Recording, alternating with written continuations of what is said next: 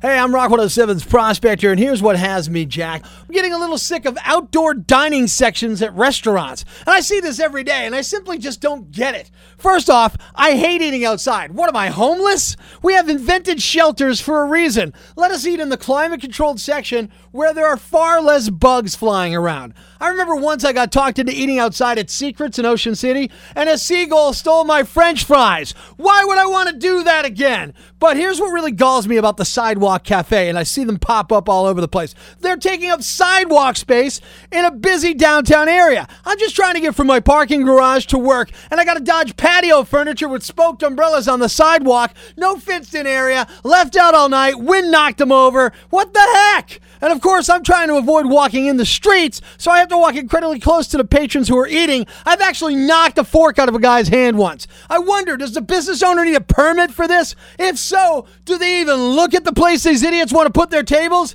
Here's the worst part the one place by the station has their daily meetings outside at the tables. I got to hear the chef yammering on about push the potato soup because it's about to go bad. Real nice. I hate all these bastards, man. I gotta, gotta, gotta, gotta, gotta, gotta, gotta, gotta, gotta, gotta, gotta, gotta go crazy, man.